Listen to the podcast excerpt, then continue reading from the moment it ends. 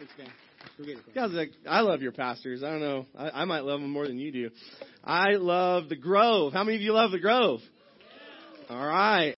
That was, that's awesome. Um, what a great five years that it's been. So I, I'm doing this just so I can see you for a minute. How many of you have been here for all five years of the Grove? A few of you. How many of you have been here four years? How many of you, this is your very first week? Is it, is there anyone? All right. We got, how awesome is that? We got first week, five years. I was here on the very first Sunday uh, of the Grove. And what a Sunday that was. And I love getting to come back. My family and I just really, we enjoy getting to come and spend a weekend in Santa Fe. Um, one of the reasons is we love the food in Santa Fe. Does anyone else love the food in Santa Fe? Oh my goodness, it is, there's always some new place to try and we love coming. We love the weather in Santa Fe. It's 10 degrees cooler here and it's just beautiful. Anyone love your city? Do you guys love your city? Man, what a great place! I, you know what I'm liking this morning? You're you're participating, and I'm a, I appreciate that. That that'll that'll make this day a lot better. Uh, church is a participatory sport. That's what I tell my church. It's not a spectator sport, and so thank you for participating today. Today I'm going to talk about communion, and uh, I just kind of a starting point. How many of you uh, have been a part of a church before that participated in uh, communion, that celebrated communion? How many of you? All right, whole bunch of you. So here's what I've learned. Depending depending on the church, the denomination, the uh, the schedule, whatever, there's communion can be done a lot of different ways. Um, my wife has a funny story. She'll be here in the next service, but my wife has a funny story. She was uh, seven or eight years old, and she visited her grandparents at an Episcopal church. And uh, at this particular Episcopal church, they um, did not use grape juice; they used actual wine. And she was about seven or eight years old. She never tasted wine, and so when the cup, you know, when she drank the cup, she got a little surprise, and uh, she uh, she went home and was very concerned that she had drink drank alcohol for the first time uh, at church. That was a little bit confusing. I grew up as a I'm a pastor's kid. I'm actually third generation. My my grandfather's a pastor. My my parents are pastors. My brother's a pastor. I mean, it was, it's just a lot of us. And so I'll just tell on myself. I grew up and uh, in the church, and on Sundays after communion, you would find me and my brother back in the church kitchen taking shots of leftover communion juice. All right. Um, I know, very inappropriate. I'm just trying to help you understand the kind of pastor that's talking you, to you today. All right. Um, uh, I've, I've had some interesting experiences on a missions trip one time. Uh, I, we did communion and the entire church drank out of the same cup. How many of you are germaphobes and you're grossed out by that? All right. So um, that was interesting. You were, I was on a missions trip, so just kind of had to go with it. Can I, can I tell you, is that alright if I tell you a funny, you want to hear a funny communion story? Any of you want to hear? Okay, so just a couple of weeks ago, um, I uh, I performed a wedding, and uh, this couple, I'll just say they were barely they're barely Christians. All right, I mean they're just they're coming maybe once a month, and but they wanted they really wanted to put Jesus first. So they they asked if they could do communion in the, in the service. I said yes. They met with the DJ. They worked out all the musical selections, you know, and so we're in the wedding. It's beautiful. It's outdoors. It's just awesome, and uh, we we get to the communion time, and we kind of move to the side to this little table and it's real intimate. It's just the bride and the groom and myself and everyone's watching and the DJ puts the music on that the couple requested, okay? But we're just, we're just in this moment. I'm like, guys, I'm so proud of you. You're putting Jesus first. This is so special. The music's playing. I have no idea what's going on. I'm right here. I'm talking to them. I lead them in communion. It's beautiful. I'm like, this is so cool. They're putting Jesus first. And then we go and on and, and the wedding ends and my wife comes to me. She says, what in the world was the music that was playing during communion? And I'm like, I don't know. I had nothing to do with that. That was all them. And so I go and I find out, and I'm going to just read you some of the lyrics, okay? This is what was playing while we're taking communion. It says, Girl, I know you know it's coming. There ain't no running from it. Your eyes can't lie. Yeah, we held out way too long, but we can't hold it off. Tonight's the night. It's so easy to slip out of touch. Girl, that's it. I've had enough. I know you want me to leave you, so tonight I'm leaving you breathless. What in the world? How crazy is that, right? Ter- Pastor fail moment, alright? I just, oh my goodness. So from now on, um, I check with the DJ before the wedding, alright? So, we're going to talk about communion today, and uh, I'm excited Um, because one of the things I like to do before I come to the Grove is I kind of, I personally look back over my last few months, my last year, and I ask myself, you know, what, what's happened in my life that's been transformational in, in my spiritual life? What have I learned? What has Christ been doing in me? And for me, I, I learned some things this last year about communion that have been transformational. So for me, my, my issue, if I could call it that, with communion is that growing up, it just kind of be, it felt like an add-on. I mean, it was just something like, let's just add it to this service, let's add it here. For me, it really just became juice and crackers is what it became. It was like, let's just, you know, let's get through it, let's do it. Jesus said we should do it, so let's add it on to a service, let's drink the juice, let's eat the crackers. But this year I've, I've learned some things that I want to share with you that I think will well, it was transformational for me. I don't know what it'll do for you, but I, I hope that you enjoy uh, today and learn something. To, to understand communion, you've got to understand uh, this word first. You have to understand the word covenant. All right, covenant. Now, covenant is different than contract, but contract is the word that that we most often use in our in our culture today. How many of you have ever purchased something with that required a contract? You, maybe you bought a house or or a car, or you signed a, a an agreement agreement, a lease agreement, right? That, that's a contract. My wife and I uh, are getting ready to build a home. We just closed on our lot this this last week. Before we closed on the lot, we signed a contract. And basically what the contract says is we will give you X amount of dollars for this land as long as everything is what it says it, it is. So we ordered a survey and we did the inspections and we checked everything out. And, and that's the idea of a con- contracts are if then, right? It's if this, then that. If you do this, then I will do that. And here's the problem with contracts, and Americans have really discovered this, is that contracts have loopholes. How many of you have figured that out, right? Contracts, it's like, I mean, we Americans are masters at figuring out the loopholes. It's like, well, I can get out of it if I do this or if we do that. And that, that's one of the big things that separates covenant from contract is that covenant, covenants don't have loopholes. Covenants are very different. They were very permanent. And, and in the Bible, this is, this covenant was a really big deal. Covenant was important. In fact, what, what they would have called it, I'm gonna, I'm gonna, is it alright if I teach you a few, um, kind of big words today? Things, I don't know if you've heard these words or not. Is it alright today?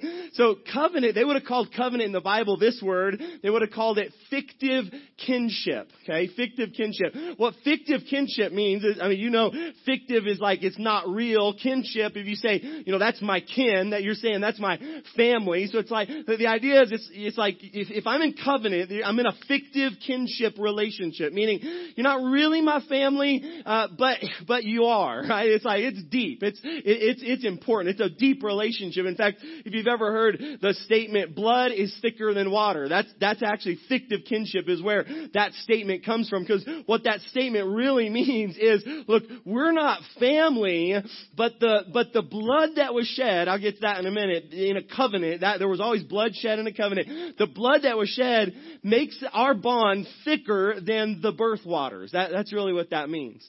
And so in the Bible, when it talks about covenant, you gotta understand covenant to understand communion. And, and this is the idea, is fictive kinship. And there were two types of covenant in the Bible. And I just, I think it's important to know this stuff, because when you know this, then when you come to the table and you're taking, you know, the juice and the crackers, you understand it's not just juice and crackers, but there's much more to that. And so in the Bible, there's these two types of covenant. The first type of covenant is called a parity covenant. Parity covenant is basically two parties make an agreement with one another. So easiest way to understand it would be one tribe, maybe they're, they're great farmers. Do I have any green thumbs in the room today? You can just grow, you can grow anything, right? So, so farming tribe, but they can't defend themselves, right? So if they're attacked, you know, they're out there trying to defend with rakes and hoes. I mean, they're not, they're not very good. And then on the other side, you've got another tribe and they're warriors. I mean, they've got swords and spears and bows and arrows and they're warriors and they're strong and they do one arm pull ups and they're just amazing.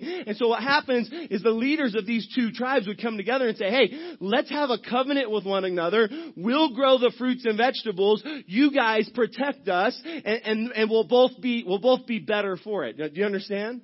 So they would refer to each other as brothers because, because they were equals. It was, it was like, it was like, we're gonna do this and you're gonna do that and we both, we both get to, get to be better because of that uh, relationship, that parity covenant. But the other type of covenant, this, this is really important for us to understand. It's kind of a weird word, but it's called a suzerain covenant. Do you want to say that word this morning? Cause it's kind of fun. Do you want to say suzerain? It's kind of, it's kind of fun. I don't know. It's weird. It's a weird word. Suzerain covenant two parties are not equal. Now there's a major party and a minor party. So there's there's one that's more powerful than the other. And, the way that it would work uh, is that the the the the suzerain. That's why it's called a suzerain uh, covenant. Was the was the major party. It was the suzerain king, and the lesser party. Here's a fun, another funny word. You're going to learn funny words today at the Grove. The other funny word is the minor party is called a vassal. All right. So you've got the suzerain and the vassal and the suzerain, he's the powerful king. He's the most powerful king in the region. He would go around, I mean, here's, I'm just gonna tell you how it would work. He'd come to a tribe and he'd say, hey, I like your land and I want it, so you have two options. Either we can come into a covenant with one another, or I can kill you and take your land. What, what do you want to do? Right? That was kind of how that worked. And so the, the vassal, I mean, the, the leader of the minor tribe would, would say, well, of course we don't want you to slaughter us and we don't want to die, so we're going to make a covenant with you.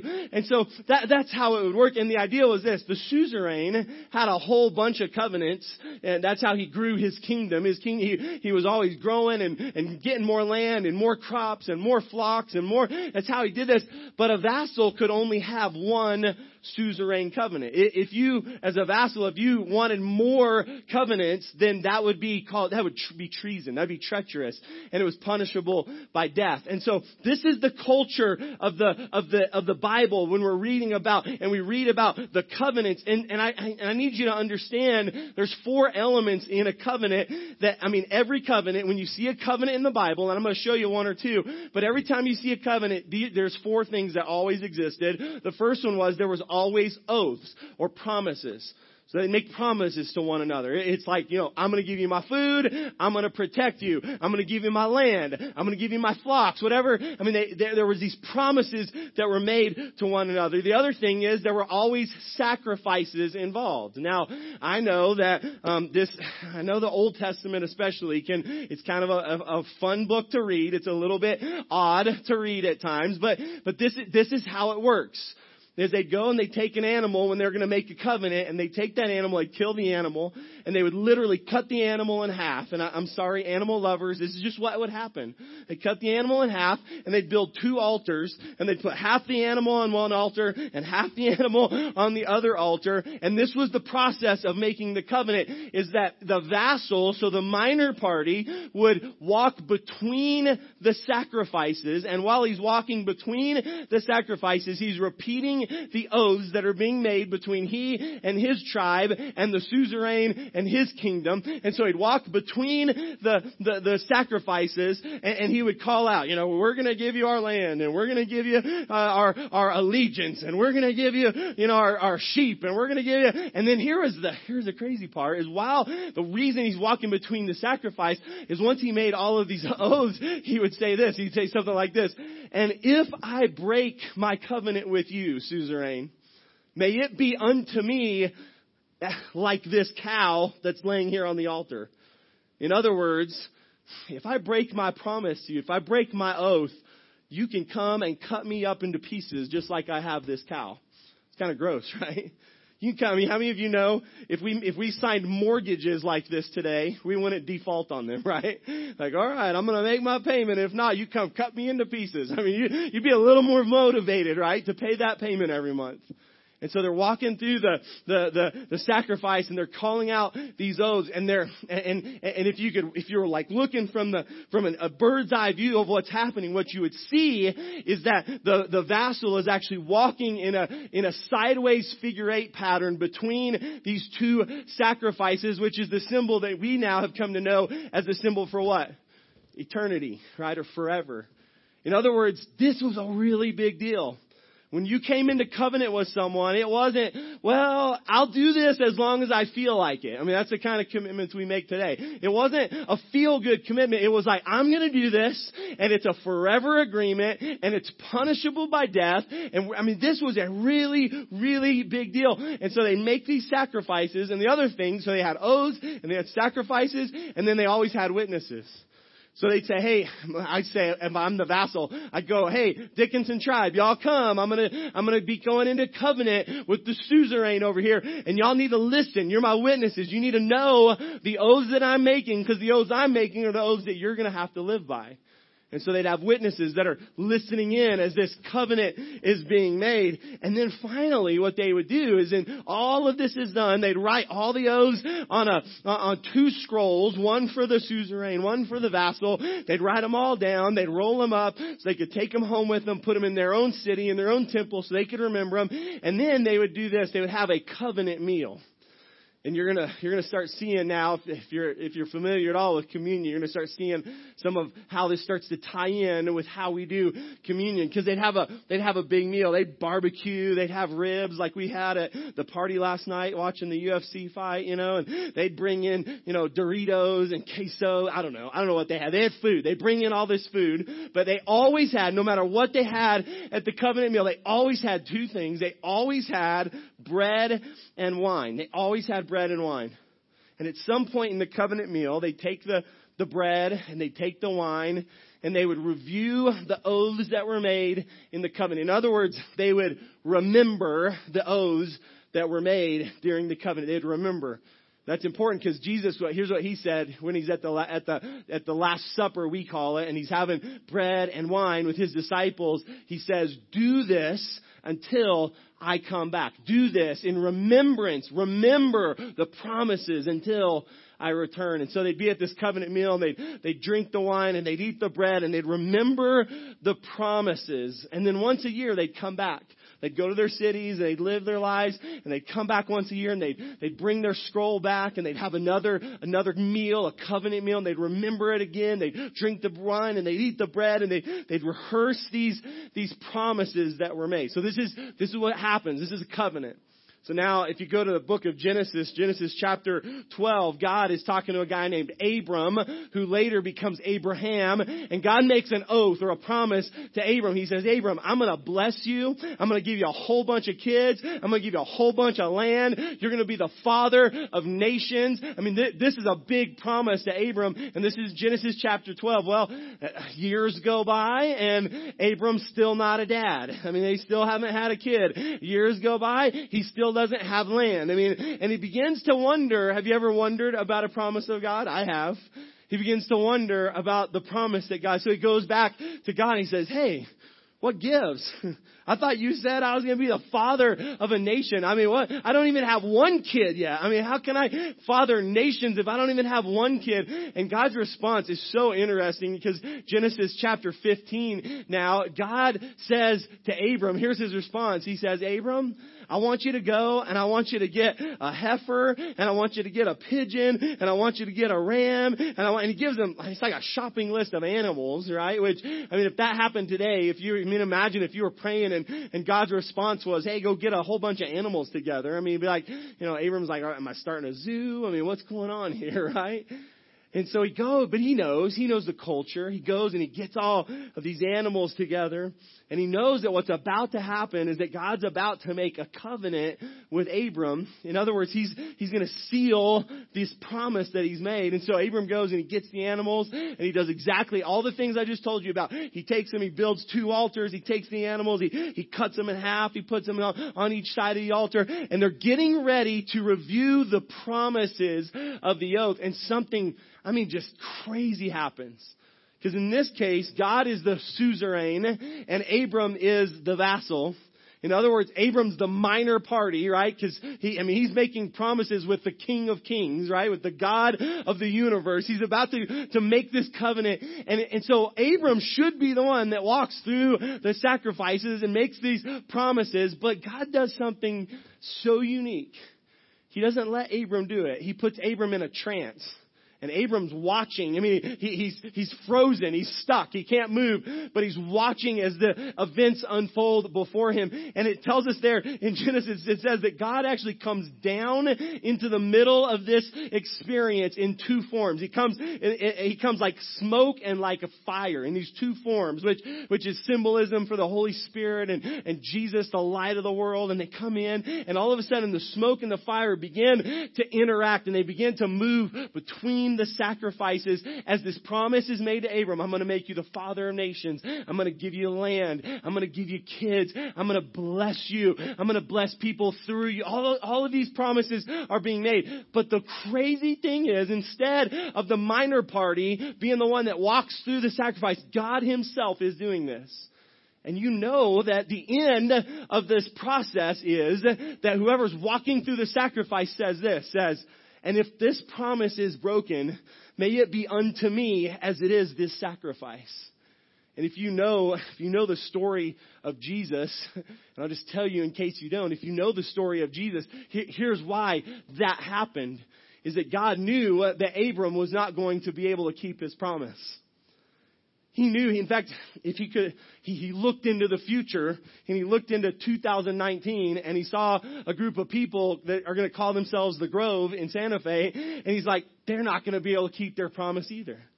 And he looked, I mean, all over the world, he's like, people aren't going to be able to, they're not going to be able to, keep their promise. So, here's the deal with a with a covenant is if it's broken there has to be there has to be a penalty there has to be a, a, a payment for that and so God knew. He said, there's no way that, there's no way that this payment's going to be able to be made. Abram's not going to make it. David won't be able to make it. Moses won't be able to make it. Pastor Eric won't be able to make it. Pastor Jason won't be able to make it. I mean, no, they're not going to be able to. So, I mean, the craziest thing happens because not only is this incredible promise made, but God says, look, if, if this is broken, I will pay the payment. And the story is this. The story is that we did break, we did break that covenant. I mean, it says that we're, we're born into, we have this sin nature. We're born into it. We can't help ourselves, right? And then God says, well, I'll make a way. I'll, I'll pay for it. I'll, I'll send my son. I'll send Jesus and he'll, he'll pay. He'll be the sacrifice. He'll be the one that pays for this broken covenant between man and God. And now we get to communion because now Jesus is at what we know as the Last Supper. He's sitting with his disciples and they're, they're, he's getting ready to go to the cross and he's holding in his hand a cup of wine and a piece of bread. And they're, ha- I mean, all of a sudden you see the, the symbolism in this covenant meal that's about to take place. And he looks at his disciples in Luke chapter 22 and he says, it took the bread, he gave thanks, he broke it and he gives it to them and he says to them, this cup is my body given to you, do this in remembrance of me. In other words, remember the promise that was made. And in the same way, after the supper, he took the cup saying, this is the cup, here's the word, of the new covenant. In other words, he's saying, guys, this is a really big deal. I'm making a promise to you. I, I mean, and you just need to know this because I think sometimes the promise that we preach in church is that the promise is that you are saved from your sin. And, and how many of you know that's a pretty fantastic promise, right? I mean, the idea that, that we can have a hope and a future and that there, there is payment for, for sin available and we don't have to, to undergo that. But can I just tell you, there is more to the promise than just salvation from sin. I mean, as awesome as that is, here's the promise I like. Jesus said, in John chapter 10. He said, I have come that you may have life but not just like living life, not just making it, not just surviving life. He says, I have come that you may have life to the full. That's the, that's good news, right? That's the good news. He says, look, I'm going to save you. I mean, he's looking into the future and saying, I'm going to rescue you, but also while you're here on this earth, I want to bless you. I want you to be healed. I want you to have a great marriage. I want you to enjoy the work of your hand. I want you to have money to pay your bills. I want you to be blessed because I love you. That, that's some good news. And Jesus knew, God knew. He said, I'm going to have to send my son. I'm going to, so, so he makes his covenant with Abram. And now Jesus is sitting with his disciples and he says, here's the bread, here's the wine. Do this in remembrance. Remember the promises that were made, the covenant that was made between you and I. And let me just show you one more thing, and then we're actually going to do communion today. We're going to we're going to celebrate what God did for us. But let me show you one more thing, because in 1 Corinthians chapter uh, 11, there's a church in a city of Corinth, and and uh, man, they're they're doing some things really really bad. I mean, really wrong and uh, and the apostle Paul writes to them, and he actually says to them, he says, "In in these matters, I have no praise for you, uh, because you're actually causing more harm." Than good. So I just want to point this. He's writing to a church and he's saying, you know, it'd be like, hey Grove, when you meet on Sundays at Regal Theater, you're actually doing more harm in the city of Santa Fe than you are good. I mean, that would break your hearts, right? This is the letter that's written to, to, to, the, to church in Corinth by the Apostle Paul. And he goes on to explain to them how this is happening. And I'll just focus on one area because I want, I want you to see this because this helps us see the two parts of why communion is so important. He says, uh, he says, you're guilty of sinning against the body and the blood of Jesus Christ. And here's how you're guilty of that. Everyone ought to examine themselves before they eat the bread and the cup for those who eat and drink without discerning the body of Christ. that's the, for those who eat and drink without discerning the body of Christ, eat and drink judgment on themselves. Now, here's what he's saying there. He's not talking about the physical, literal body, the arms and legs of Jesus. In the next chapter, in chapter 12, he talks about the body and he says to the church then, and I'll say it to you today, Grove, you are the body of Christ. Every one of you have a role to play. It's, it's this illustration that, you know, you're, some of you are legs and some of you are toes and one of you is a spleen and one of you is a kidney and I mean, some of you, you're the parts we don't even know what you do yet, but we're gonna figure it out. You know, you're, you're the fingers and some of your hair follicles. You are the body of Christ, which just as a side note, that's why it's so important that all of you come to serve day is because you have a gift that the person next to you doesn't have, that the person in front of you doesn't have. And for the body of Christ that's called the Grove to be effective in Santa Fe, we need your gift and your gift and your gift and your gift. And you put all of it together and all of a sudden the church begins to function in a healthy way. And guess what happens? Santa Fe flourishes.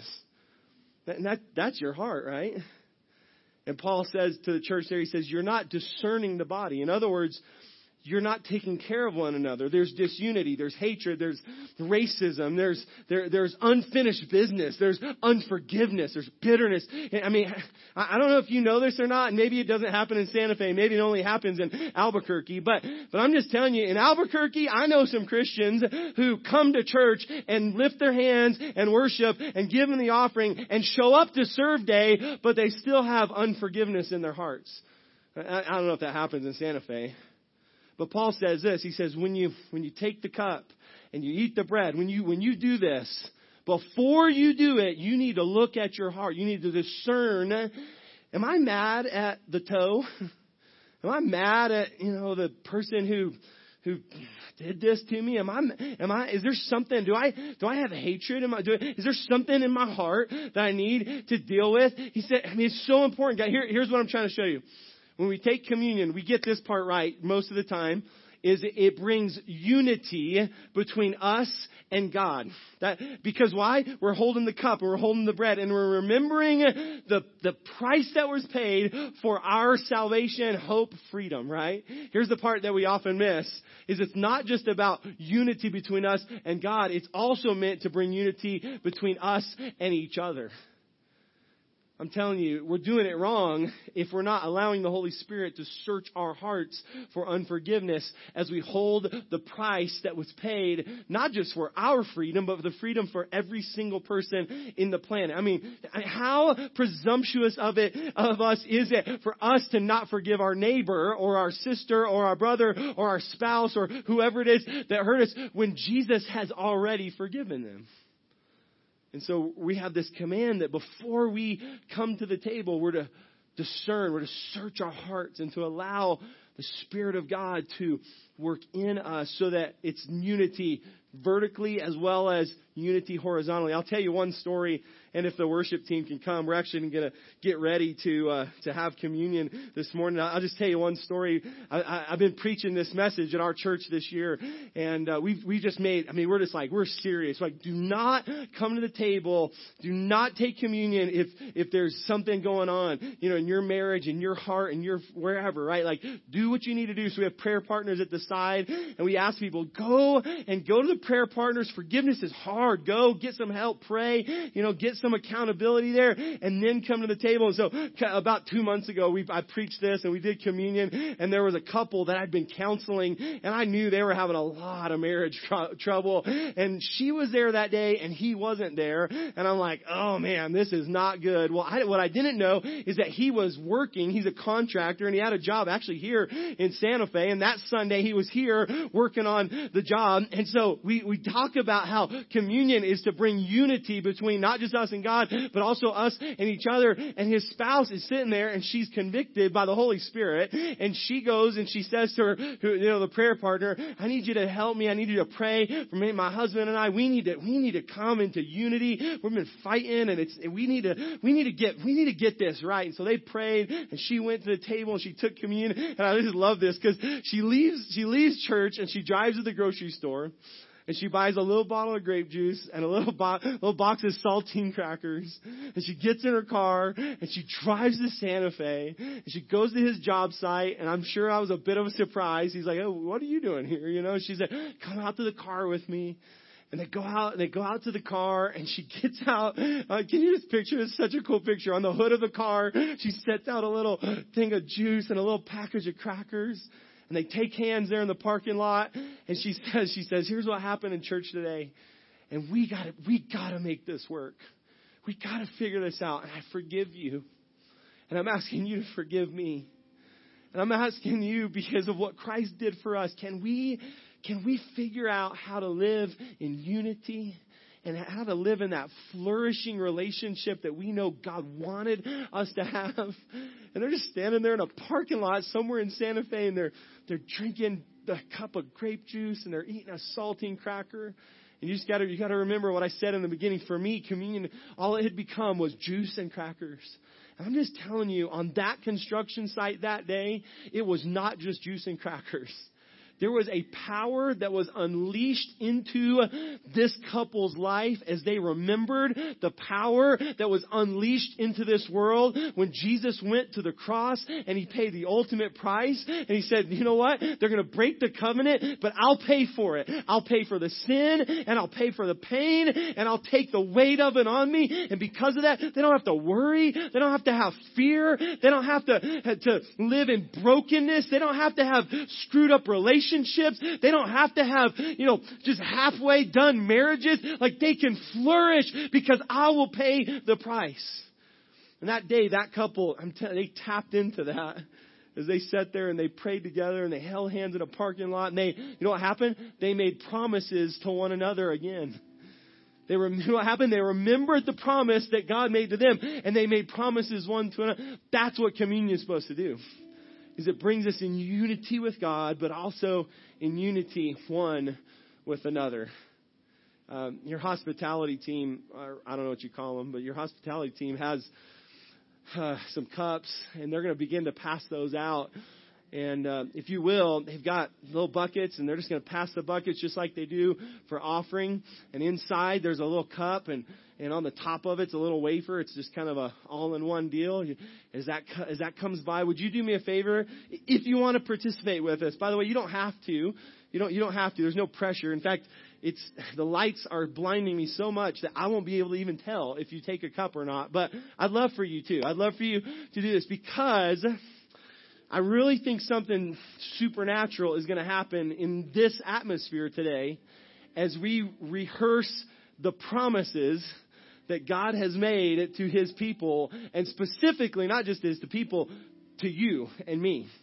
As we remember these promises, I, I just, I believe that today, people are going to make decisions to follow Jesus. I think people are going to make decisions to forgive. I think, I think people can be healed today as we take the cup and we eat the bread and we remember that the price that was paid wasn't just for our, for our forgiveness, but it was so that we could be made whole. Isaiah says it this way. It says, by his stripes we are healed.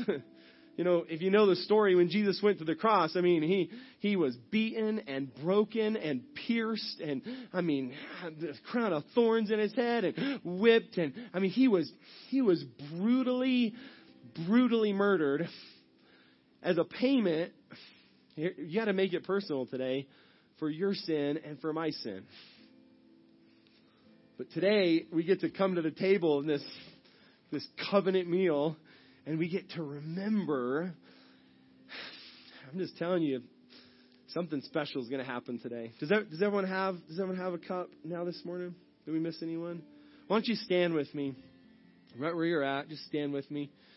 You've been sitting for a while. You have these comfortable theater chairs, and I don't I don't want you to just I don't want you to miss this because because it's so important. So if you will, you can open the the very top of that. There's a little little wafer in there. If you'll if you'll take that wafer out and just hold in your hand for just a moment, I'm just gonna I'm just gonna lead you in a moment so we can we can remember, we can reflect. The the bread represents the body of Christ that was broken on your behalf. You know what I've noticed in church? It's often easier for us to remember the price that was paid for the other person than it was for us. Will you just, will you take a minute? I, I'm not here to guilt you, I promise you. I want you to do this because it will set you free. Will you take a moment to remember how bad you are? like, how messed up you are without the grace of God? Will you just, I don't know. I don't know the kind of person you were. I'll just tell you, without Christ, I am a liar and a cheater. I am a thief. I am up to no good. I am all, I'm selfish. I am prideful. I mean, I'm just, I'm like, I know who I am without the, would you just, would you just remember as you hold that bread for just a second, would you remember the, who you are without Christ? And in fact, I want to give a, I want to give you an opportunity this morning. Why don't you, as you're remembering, would you just close your eyes and bow your head just for a moment? And I want to give, I want to give someone a chance today that, that as we talk about the price that was paid, maybe you've never made a decision to surrender your life to Christ, to follow Jesus. And today, the best news ever is this, is no matter who, when you're thinking about the kind of person that you are, no matter who you are, you are never so far gone that Christ doesn't love you and that He will not make a way so that you can have that life everlasting, but also life to the full here on this earth. In fact, I'd like to pray with you. If, if you're here today and you say, Pastor Jason, I, I want to follow Jesus. I need forgiveness for my sins. And I'll, I'll, I want to pray a prayer today. It's not a magical prayer. It's just a prayer that says, says, Jesus, I need you in my life. If you're here today and you say, I need to pray that prayer today, would you just, would you raise your hand? No one else is looking around. I just want to know, thank you. Thank you up in the balcony. Thank you. So many of us. It's amazing as you hold the bread and you hold the cup. It's amazing how, how you remember how desperately we need Christ in our life. So Father, as we hold the bread, we thank you that you went to the cross and your body was beaten and broken on our behalf.